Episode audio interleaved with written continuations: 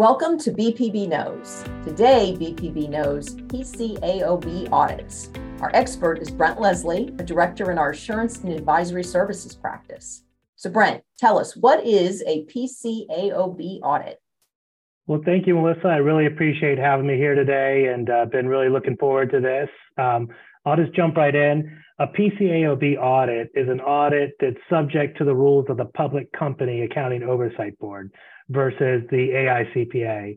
And so under that, the, for public companies, there's a stricter standard by which we have to do the audits. These are really important for companies that would like to find a way to enter the public markets, whether it's they're looking to do an IPO or a SPAC transaction, or for existing public companies, they have to do their audits under these, these standards. There's also some other companies that are looking at possibly being purchased by a public company in the future that would want to do these types of audits also. So it's really when you start, if you're a private company, you start looking at your exit strategy, depending on what that looks like, these audits may be worth the time and effort to do versus your standard AICPA audit. Are they infinitely more complicated? Not infinitely, but they are definitely a deeper dive. A lot of people think, you know, because I'm a small private company and I don't have great internal controls and I don't have you know, a 10 person accounting department or a 20 person accounting department that we can't do this. And that's really not the case. They, they can be scaled to any level. They do a deeper dive though. They do uh, go more into your controls and, and what types of controls you have. They do also require us to do a lot more detailed testing of things versus being able to analytically test things and some other areas like that too. So there, there's no question it's a, it's a higher, uh, it's a higher threshold for an audit and an investor would appreciate that because they're saying this one's been vetted a little bit more than the standard vetting process. So. And the firm members who conduct these type of audits, do they have specialized training or different kind of experience? We have, uh, you know, a, a, fairly sizable team of people that have gone undergone the training and participated in these audits over the last several years. And yes, we definitely do have specialized training. The PCAOB uh, requires us to have certain types of training and certain amounts of it every year. And so everyone that works on these audits will have that exposure and experience. And all of our uh, all of our manager, senior manager, and up type of people that work on these audits will have experience in working on these audits too. No one's going to be doing one for their first time at that level. So, and the firm has an accreditation. There's an there's an organization, right? The firm. So we've been PCAOB uh, registered for probably 15 years now. I don't know the exact amount, but but thereabouts. And uh, you know, we've been reviewed a few times and every everything's always come back clean and, and positive. Um, you know, we've really expanded this group though in the last few years and and uh, you know, it, it's it's becoming a lot more robust for us.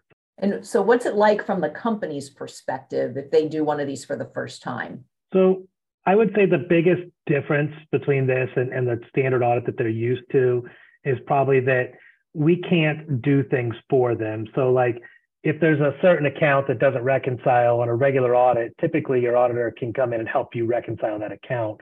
Well, we can give advice on how to reconcile that account, but we can't physically do it for them. Um, things like we can't prepare your financial statements for you. So you may have to get help from someone else with that part of it because that would impair our independence. And so with these audits, the independence levels are much, much higher than they are with a regular audit also. That, I mean, that's probably the biggest difference from their standpoint. Other than that, the basic blocking and tackling of the audit is, is similar. There may be more selections than what they're used to on certain things, but the basic concepts are, are fairly similar. And how long does an audit like this take? It really depends on your company and how big you are and how complex you are, I guess, probably more importantly than how big you are. But, uh, you know, typically the, the fastest you're going to get something like this done from the date that you're, you're engaged is probably 60 days, um, start to finish. And that's not all consistent, you know, 40, 50 hour weeks the whole time through, but just because of the flow of information and stuff like that, it probably takes about that amount of time. It is possible to expedite that in certain situations where it's necessary. Um, but typically you're in like that 60 to 90 days is, is a good rule of thumb. So do banks ever require this level of audit for loan covenants and that sort of thing? Or is this more an exit strategy for a privately held company? This is if you were a privately held company this is really more of an investor situation so there are times if a bank's coming in to do underwriting on a private placement memorandum or something like that they may require it i've seen that um, or those kind of things but if you're just dealing with institutional financing and you know a mortgage debt and, and an operating line of credits and things like that they probably won't require these. Um, but once you start dealing with outside investors, that's when this becomes more important. So if a company or business owner is thinking about exit strategy, how far in advance should they start exploring PCAOB audits as opposed to a regular audit that they might be used to? Well, like anything, obviously, the earlier the better because, um, you know, sometimes a year or two before you actually convert to it is a good thing to know because you can start talking about the things where you know there's going to be more deficiencies and start working on getting those in place. Um, but you know, you definitely want to get at least two years of these if you're going to do them because any kind of offering you're going to go into is going to require at least two years, and so you definitely want to get two years in there if you can. Um, the bad part is if we do the audit under AICPA, it's not like we can just go in on top of that and wave a magic wand and do a few extra hours and you know do the uplift to a PCAOB audit. It can be done, but it's a substantial amount of work, and a lot of the work that was done in the original one basically has to be scratched and started over just because the different methodologies you use for sampling, the different methodology you use for for some of the risk assessment and things like that. So it's not like, hey, I'll convert it up to a PCAOB audit whenever that time comes. It, it's really something, if you think that there might be a public exit strategy, you probably should consider doing the uplift on these on the front end. And the difference in cost is much cheaper. You'll spend way less to do one PCAOB audit than versus doing it the other way and trying to uplift it.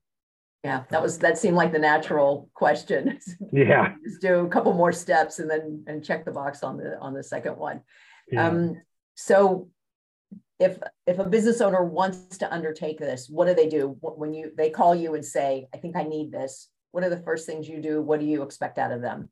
Yeah, typically whenever uh, you know a, a new a new prospect is out there and we start talking to them, we usually talk through what their needs are, what they are thinking, where things are going, and we kind of would recommend usually in the front end what what the best route is because if you know that this isn't the exit route for you, then the AICPA audit is just fine. There's no reason to spend the extra money. The bank's always going to be happy with it.